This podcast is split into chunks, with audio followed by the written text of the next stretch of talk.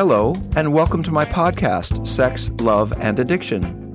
This show was created to provide accurate expert information and support for those seeking insight into the painful realities of cheating and infidelity, sex and porn addiction, as well as the relationship between chronic drug abuse and paired sexual behavior, commonly known as chemsex.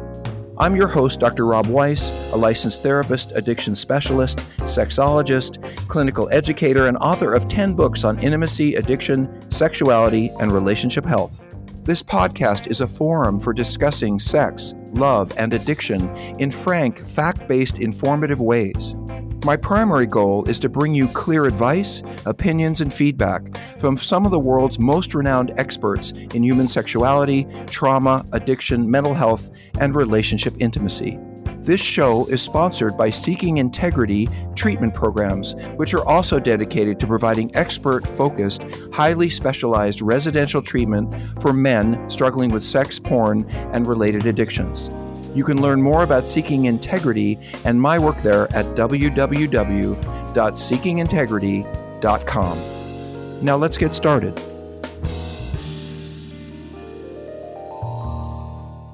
Hey, folks, you know, I always like to introduce you to you friends and experts that I enjoy and think are amazing. But this is someone that I've worked with. And Kristen and I spent probably two years working, creating treatment program and boy, knocking it out of the park with the work that I think we did then. And so uh, Kristen is now in private practice and doing a whole lot of wonderful work with partners and spouses. And I just wanted to bring her on to talk about some of the things she's seeing going on in her practice in mental health uh, and online. So, folks, this is Kristen Snowden. Say hi, Kristen. Hello. It's so great to be here. And why don't you tell them a little bit about you and what you're doing in your life and you know all that before we get into the issue? Wait, wait, I have a wait, wait. I have a first question for you. How did you like working with me? well, I guess in one sentence, you forever changed the trajectory of my life and career. So I don't know if that sounds big enough. Wow, that's pretty big. But did I change it in a good way? I could have changed it in a terrible way. I'll, I'll, be honest, at the point before I met you, I was kind of questioning uh, my choices to be in this career field. I'm a licensed marriage and family therapist.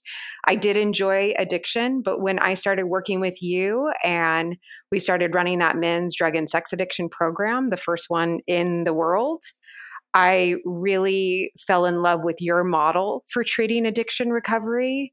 I really fell in love with, believe it or not, with working with sex addicts and in even so betrayed partners. The, the amount of empathy and compassion that I feel across the board for this illness. And I put that under the umbrella of, of people struggling with love addiction type um, symptoms as well. And intimacy disorders. Intimacy disorders in general, right? The way that we really screw up love and sex and connection with other people. Right. That's what we do yeah and i i love it and i've never turned back from then on and i'm always grateful that uh, you put me down this path.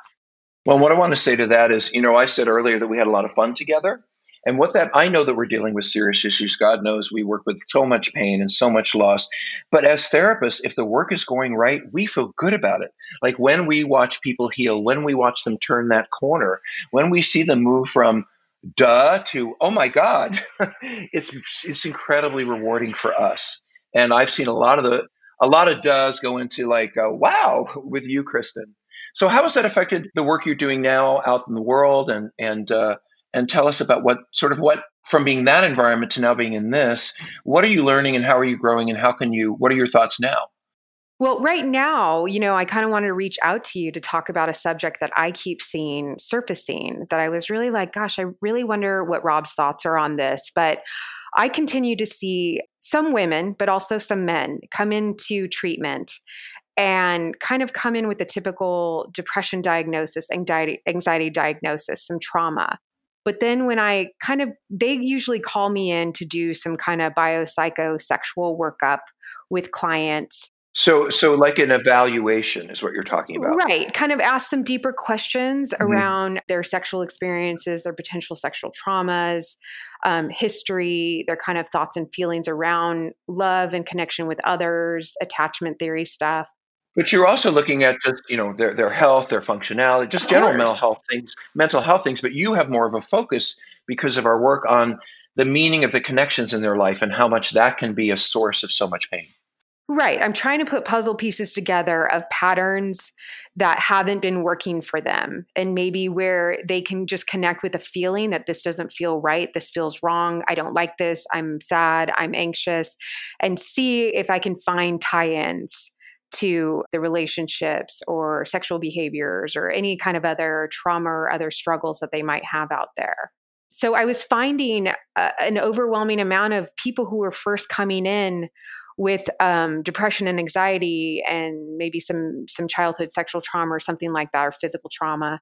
And then i get deeper into it and, and oftentimes too there might be like a borderline diagnosis that they have emotional regulation issues right? One minute they're happy. They might be more seriously mentally ill than simply uh, their day-to-day struggles Maybe. I mean, Some. yeah, sometimes it, it, obviously there's a spectrum. Mm-hmm. And then I get into their history and I find that again, sometimes men, but it's also often recently it's been women. They'll have a long term marriage, maybe 20 years, where there's been multiple infidelities by their partner, lots of kind of inappropriate um, boundary pushing, boundary pushing within the family system. So maybe even like inappropriate relationships with sisters and siblings where I take a step back and I'm kind of like, I'm sure there's lots of other trauma issues going on here, but of course you have emotional dysregulation issues. Of course you're sad. You're living in a home where you feel constantly unsafe around kind of like sexual induced traumas and betrayal traumas. So, Kristen, I think I want to clarify what you're saying. I think what you're saying in the broader sense is there a lot of men and women who go seek out a therapist because they're really depressed or they have a history of depression they're really struggling with anxiety or maybe they're spacing out and you know lose track of things and they're just not doing well. And they come in and you approach them from a mental health perspective which is okay you're functioning what's going on your life your memory whatever but instead of just doing that solo you also detail and go into their sexual, their romantic, and their intimate lives. And what it sounds like you're finding is reasons for their depression and anxiety that aren't biological necessarily, that don't come from necessarily some early life trauma, but that are really being maintained by the pain that they're going through with an unfaithful partner. Yes, and it, and then the fact that it the language that they lack from it, right? They have no language for it until we start going down this path and educating on concepts around gaslighting, which you know you and I have talked about before. On the fact mm-hmm. that when your partner does betray you, your body holds that in as a trauma, just as serious as a car accident or a geopolitical disaster that that your body doesn't delineate between the two. If anything it can be much more insidious because it's the person that you're supposed to be most intimate with and love the most and you feel the most unsafe with them. Well, I also would say, Chris, and add to that, that you know we, we expect when someone's in a crisis, you know, maybe they just found out an affair or something that they might want to seek some help because they're overwhelmed. But I think the people you're talking about also get a little drip, drip, drip, drip over the years. Their partner is less available. They're less intimate. They're more distracted. They're lying about where they are. They're spending more and more time away from the family. And it's kind of like the frog in the boiling water. They don't know how they got that crazy because in the beginning it wasn't that big a deal, but over time it got bigger and bigger and bigger. And then someone says, What's wrong with you?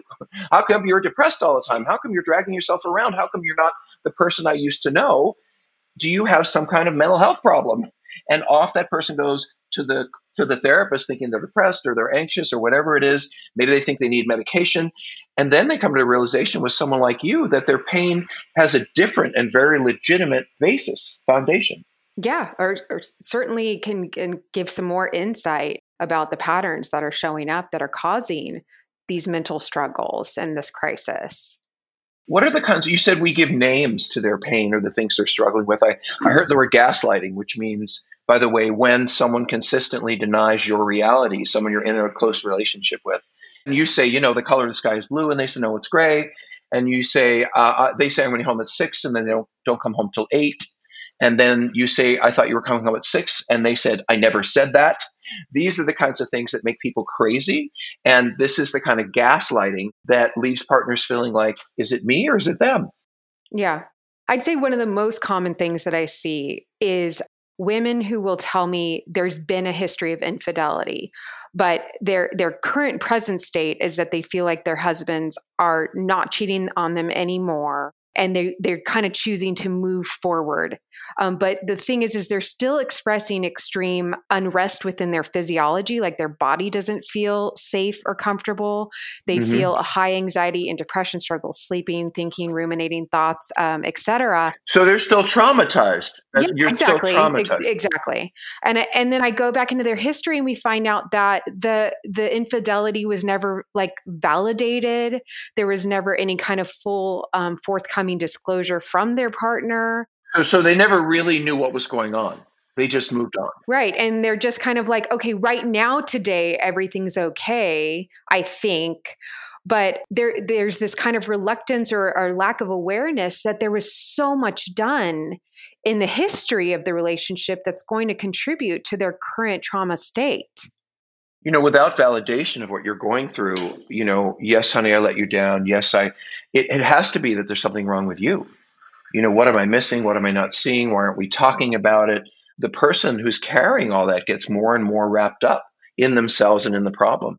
The thing is kristen how do you think they end up being convinced that they're depressed or they're anxious? And i know it's often their spouses male and female who say things like oh I can't stand your angry face. I can't stand your constant doubting me. I can't. You got to go get some help. And then they go see you, right? And how do you get them from? Well, first of all, the question was how do their partners convince them there's something wrong with them? That's other than we're fighting and I don't believe in you.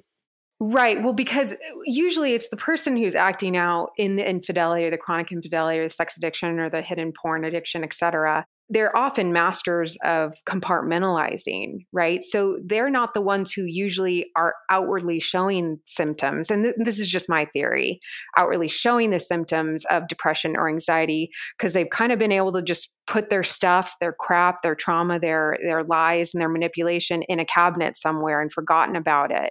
Well, and let me just say about that, they use the addiction to keep that door closed so they don't have to look at their own stuff. Right.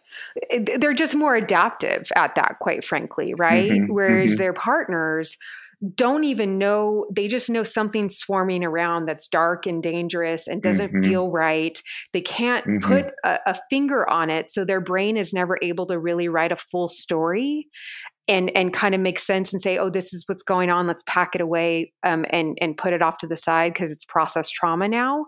So the kind of the trauma, the unspoken, the unknown, the fully unidentified trauma swirls around around them and stirs up their neurobiology, which is of course is going to trigger symptoms of feelings of depression and anxiety. So it'll often manifest in maybe them isolating, right? So a lot of my these clients I'm talking about will sleep for hours during the day, stay you know, stop mm. returning phone calls. Well, that sounds like depression. Right. Or they'll, on the complete other side of the spectrum, scream and rage and, you know, yell expletives at not just their partner, but other people around them. Because they're so unhappy.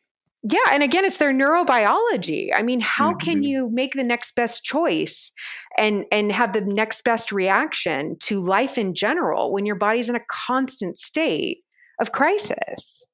And that constant state of crisis will continue as long as it's never really been talked about and worked through.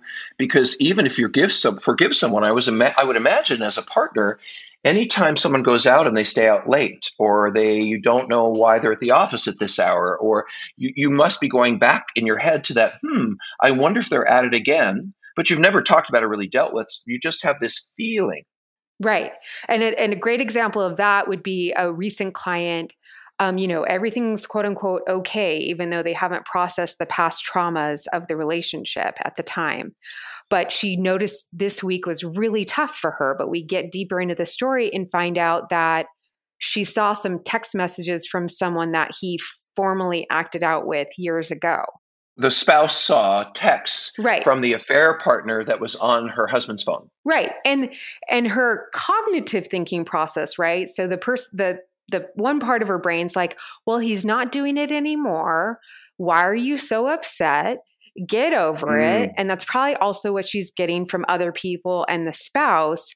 But the truth is, is that I want these people to not invalidate what their body's telling them. Mm-hmm. We don't need to justify our physiology picking up trauma, abuse, or lack of safety.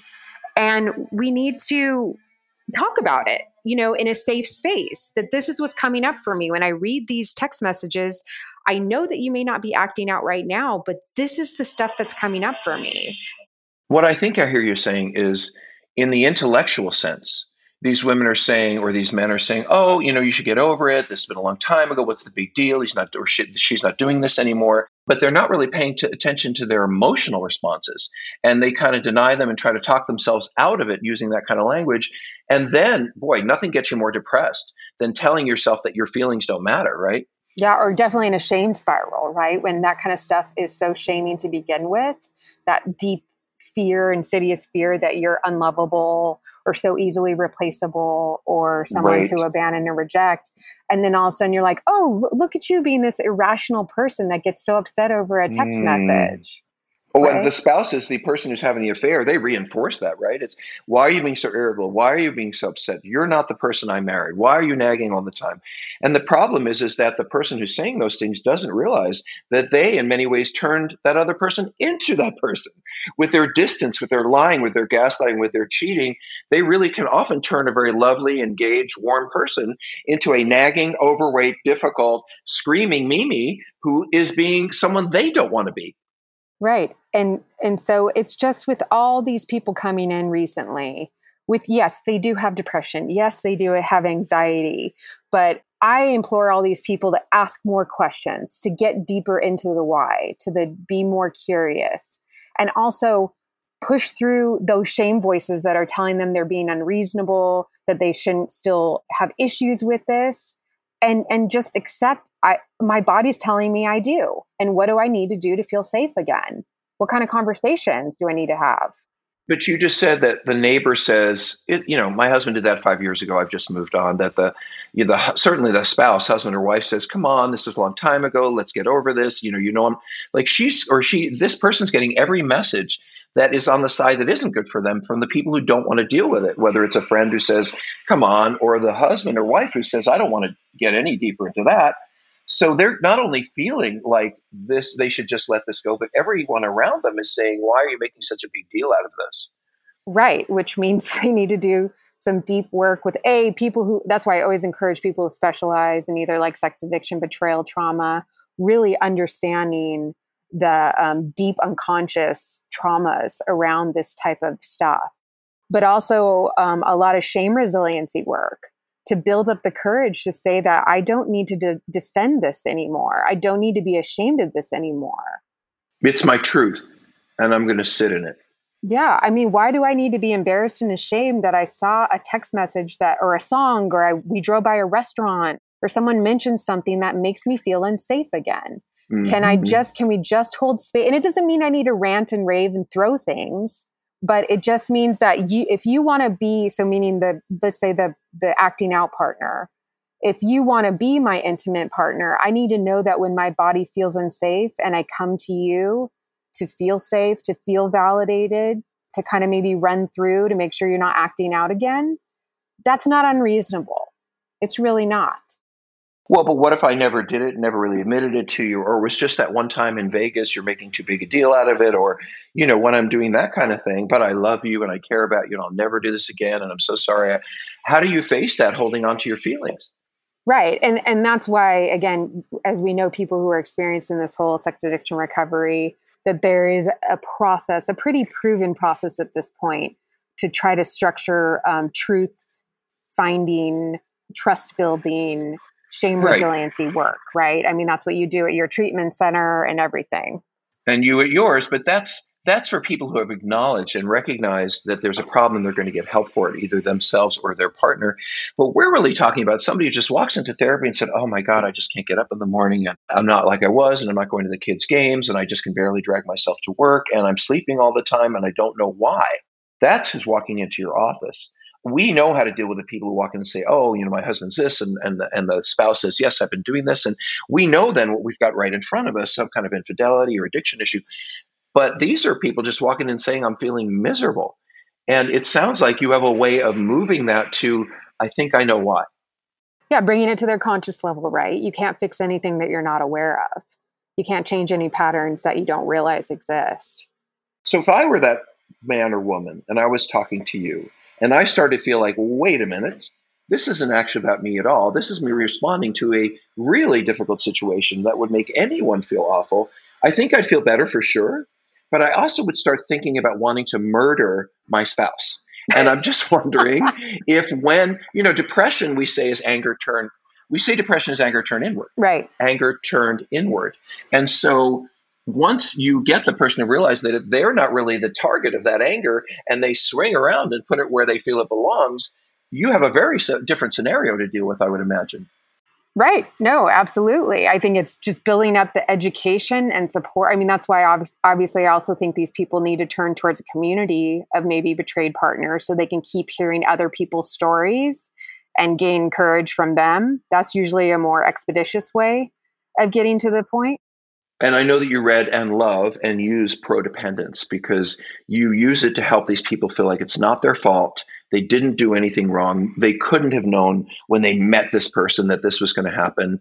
And that when you're in deep pain over what someone else has done to you, you don't need to deeply examine yourself when the problem is right in front of you. Right. And I'm already in enough shame about, I can't believe that this is my new life and my new reality. I don't need you to further shame me with the idea that I want to reconcile and I want to see if there's a chance that this person that I've invested this time and energy and history and life with that that does have moments of joy and moments of good things that I want to reconcile. Don't look at me like I'm a crazy person. Well, I often think of partners. You know, I've worked with a lot of therapists who like, uh, and I think they're a little over-identified, and they hear this spouse say, "Well, they, they, did this to me, and they did that to me. They didn't show up, and they were with this person and that person." And the therapist turns around, "How could you put up with that? Like, why would you even stay?" And I think in those moments, the partners are more feeling like they were hit by a truck and they don't know the license plate number and they're lying on the ground and they think they can back, get back up but they're not sure and they don't even know what to do next. So yeah i don't think a lot of those folks come to us i want to do this and i'm ready to make changes and I, they're more like how did the, how did i get in the middle of the street? Right and i think another part too is also identifying what has been harming and abusive behavior to them right? Because there's stuff that the the acting out the addict is doing outward outside the relationship. But there is the gaslighting the emotional abuse the manipulative behavior that happens at them and to them. And it's also helping them realize that that's not okay that that's impacted you negatively. And you we can start building up a language and boundaries to help you get safe again from that. Hey there. I sure hope you're enjoying this sex love and addiction podcast before we continue, I'd like to remind you that if you or someone you know or love needs treatment for sex addiction, porn addiction, or co occurring drug problems, Seeking Integrity can help. For more information, please visit our website at www.seekingintegrity.com. That's seekingintegrity.com, or call us at 747 234 4325.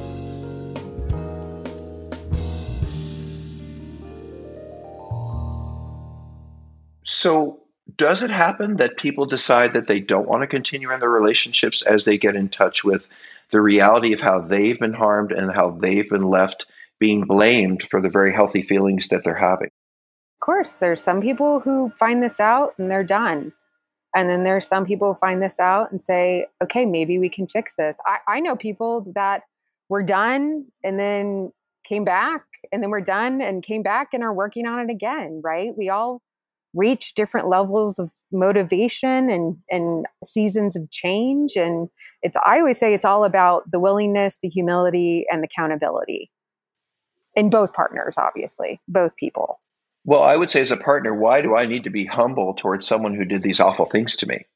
Yeah i know. There's there's obviously in a relationship there are people who feel like sometimes there's parts of their side of the street that they want to keep clean right i mean so personally in me that in in like my relationship there can be things that my partner does wrong but i can always still look back and say what that what happened there was not okay and i'm not okay with it mm-hmm. but i can always improve my communication skills i can always improve my reactions to things um, so that's that that takes some humility right to always acknowledge that I'm a flawed person. And and while I I didn't do those kind of behaviors and they're not acceptable to me, I can always own, okay, I can speak better, I can respond better. I don't have to rage. I don't have to throw things at the wall. I don't have to nag person all the time. I don't have to yell in front of the kids. Stuff like that. Is that right, what you're talking right. about? I don't have to drag my family into it. And so that's mm-hmm. really where the humility comes in, I think, is despite mm. how deeply you've been harmed by someone, you still can always take a step back and say, you know, my behaviors do not cause his addiction or her addiction. Um, and I will never accept blame for their bad choices. Or their cheating or their infidelity or any of that. Right. But I can always look and say, you know, how do I respond? How can I improve? I need to get maybe better plugged into my feelings, my experience, set up boundaries of what's okay and what's not okay, and have the courage to be present with those. You know, Kristen, I've always had this thought that, I mean, not always, it's more recent, that, you know, mental health in the day to day is really about being able to balance our intellect and our emotions. You know, we have all these feelings about something, but then we think, well, you know, uh, under those circumstances, and then we figure out where we should be. And it does seem like some of the people you're talking about, they're very intellectualized and devaluing their feelings.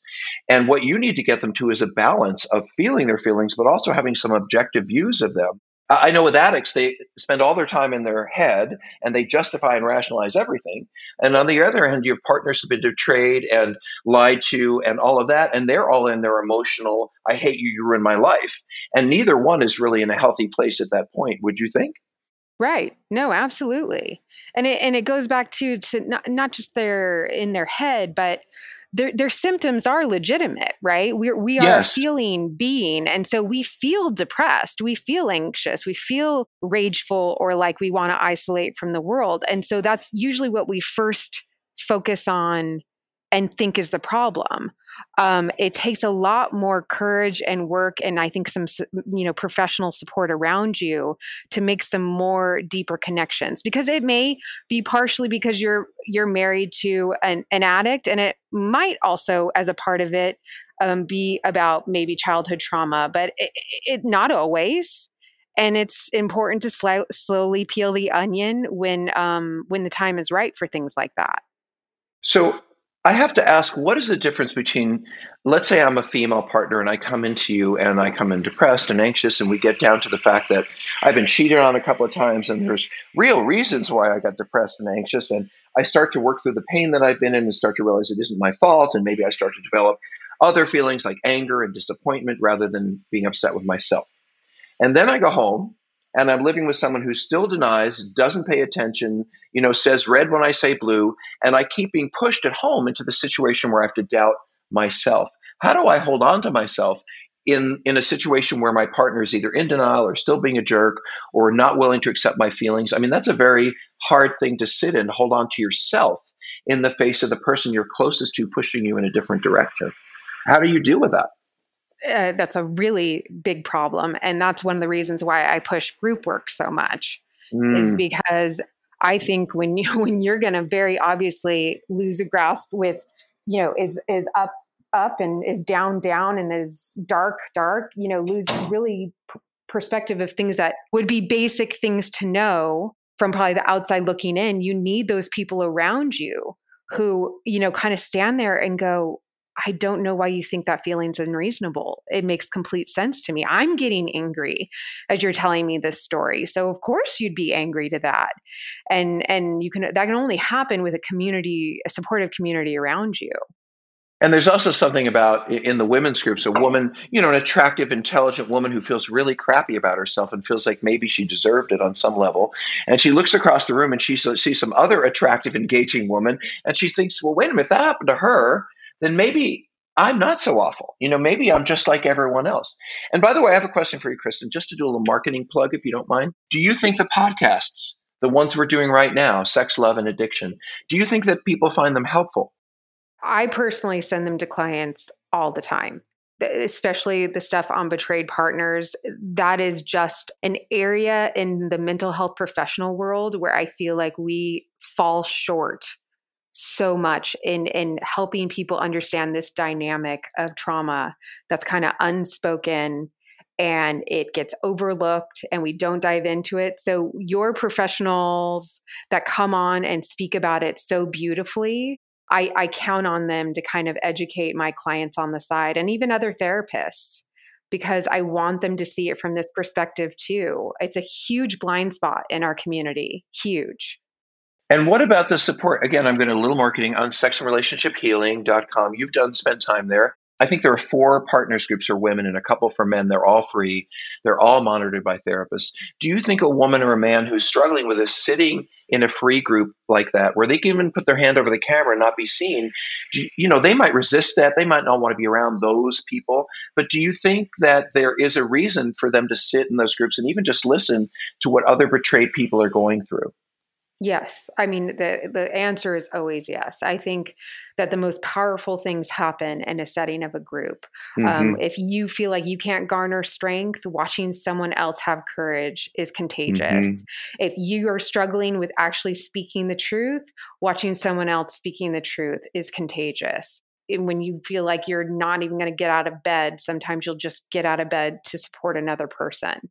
And I think, yes, the, the betrayed partners, I, I, mean, you obviously know I'm a huge fan, and I participate in content for sexandrelationshiphealing.com because I do truly believe in it. And I get so many email all the time. You know, I live in in the middle of nowhere. No one around me understands sex addiction. No one understands the stuff you're talking about with betrayal trauma where do I go? And I thank God that one of my answers is no matter where you are, no matter what your finances are, sexandrelationshiphealing.com is always there. And it's not just like a half ass support system. We're talking some of the experts, like the leading experts in the country. I do groups. Yeah. I mean, and we know from the numbers, Rob, that it's only gone up exponentially during this COVID crisis. But you know, I think that this is just one of the places. You know, I'm always a big fan of support 12 step groups. I think the challenge for partners is when you end up in a codependency program where they're asking you to look at yourself and what did you do wrong and why did you pick this person and why do you stay with this person and when they put someone into that kind of self-doubt then those programs are not helpful i think it's hard to find a 12-step program for partners who are betrayed that comes from the perspective of you did nothing wrong but love this person and if you became a mess, you know, it's because of loving this person, not because you're a mess. And, you know, that way of thinking, well, I, I really appreciate that you embrace it because it's made you much more compassionate, engaged therapist for these women in pain. By the way, I want to say to you, Kristin, I remember when we started, and I'll tell you two things that you were not, that have changed. One is you weren't a fan of working with the partners. you really like getting into those addicts and telling them what, where they were at. You know, your partners were difficult. So I'm so impressed that you have moved to this population. Do you want to say a little bit about how that happened? Yeah, I mean, it it helped because I think I found more passion and I saw the lights going off in in partners' eyes when we would start talking about the gaslighting and the manipulative behavior and the betrayal trauma. I would originally use those kind of terms to help the addicts realize that their behaviors were impacting their loved ones and kind of help them really challenge this idea that it was like their addiction was their addiction and it wasn't affecting other people and kind of showing them how they were really really screwing mm-hmm. with their loved ones mental health and state of mind. This is out of the doghouse kind of stuff. Right and then when you take it to the partners and you know i started doing some youtubes and stuff on it and the amount of feedback i was getting of like oh my god thank you. You have putting a language to a thing that i thought I was going crazy. And now you've given me a language to really start talking about what what we're really talking about here, the real stuff. And a kind of a pathway to healing where before they felt none. The other change I've seen in you, Kristin, is I remember when we first started, you were like, groups? Well, I want to meet people individually. Like, how is a group really going to help? And listen to you now, understanding the power of community, the power of peer socialization and peer support, and peers confronting each other. Um, so I'm really impressed in you because I so believe in group that you too kind of embrace that we can do lots of work with these folks outside a group, but is in the group that they come to peace with themselves because they're not they're less alone. We're a therapist. We're not, you know, we're seen differently. We're not necessarily seen as their peer, but sitting around with peers and talking about the same problem, I think is just so golden. And I'm so glad that you've embraced that as well. Yeah, no, it's it's definitely the most profound work. And I always just feel like I'm lucky to be a witness to the process. To witness, yeah. Witness. So, Kristin, you wonderful person. How do can people, how can people reach you? I know you have a client waiting. How can people get a hold of you, either your work or hear from you or speak to you? Can you give us all the ways they can do that? Well, I um, have a website, kristinsnowden.com, K R I S T I N S N O W D E N. I have a YouTube channel, but quite frankly, most of that stuff's just the sex and relationship healing.com um, content. Um, I have lots of what I try to do is helpful articles, some podcasts. And actually, Rob, I'm not sure if you knew this, shameless self plug, but Scott and I, Scott Brassart, who also provides for sex and relationship healing.com, we are almost done with a book called Life Anonymous The 12 Steps Are for Everyone. And it kind of stirred from my own passion of, of when you were teaching me your your experience and and the way you teach 12 steps and how I don't identify as an addict but that learning and training obviously changed my my professional life but it also profoundly changed my personal life and how i engage in relationships and how i manage life. And so it's a book that's just kind of talking about how 12 steps are definitely profoundly effective for addicts and this is why but for people who don't identify as addicts this is this is also effective uh, um, for you. So it could be for partners of addicts. It can be for people who are just interested in learning more about it, like a program for change. So we're really excited about it. We're in the final final phases. So this is a book coming out specifically for them to really look at what they can work on and take the focus off the person who's causing them pain and put the focus back on themselves. Right. Lots of work on boundary setting, communication, mm. empathy, compassion for yourself as well. Forgiveness? Forgiveness is that's part of the mm. empathy and mm. compassion package, right? Mm-hmm. And just your, you know, any kind of looking at any issue and saying, okay, I can't control another person, but what's what's my part? What can I do? And um, I poured my heart and soul into this book. I th- and Scott's done a great job too. So we're really excited about it. Maybe we'll come on and, and discuss it again when it's all kind of finalized. And then I want you to turn that into your PhD dissertation. So we'll have a oh. whole conversation about that. I know you've got kids, but yeah, hey, tell that hey. to my three children who are working remotely from home right now.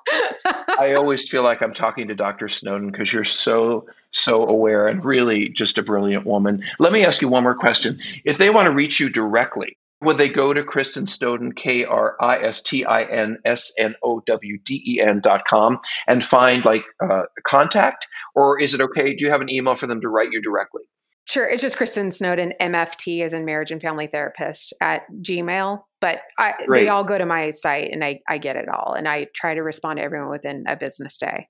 It's a blessing to know you, Kristin. You've absolutely changed my life. Watching you grow and become the amazing clinician you, and now author that you are. By the way, what is this book called? So when it comes out, we'll all know.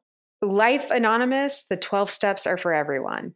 Well, I can definitely agree with that. Ladies and gentlemen, uh, almost Dr. Kristin Snowden, someone I admire, and I think she really gets it um, with compassion for addicts, but with a deep, deep understanding of what the partners are experiencing. Thank you, Kristin. I hope to have you back soon. Thank you. It was my pleasure. Hi, this is Dr. Rob again. Thank you for joining us today. If this show has inspired you to seek further information for yourself or someone you love, I encourage you to visit our treatment center website, which is www.seekingintegrity.com. There you'll find some useful information about the residential treatment we provide, which I think is some of the best, most useful short term effective intensive care you can find for sexual addiction and compulsivity, as well as combined drug sex or chemsex problems. On seekingintegrity.com, you can find some useful advice and direction for healing. And don't forget, if you want to write me about this podcast or reach any of my guests, please write me at rob at seekingintegrity.com. I really look forward to our next time together. Take good care.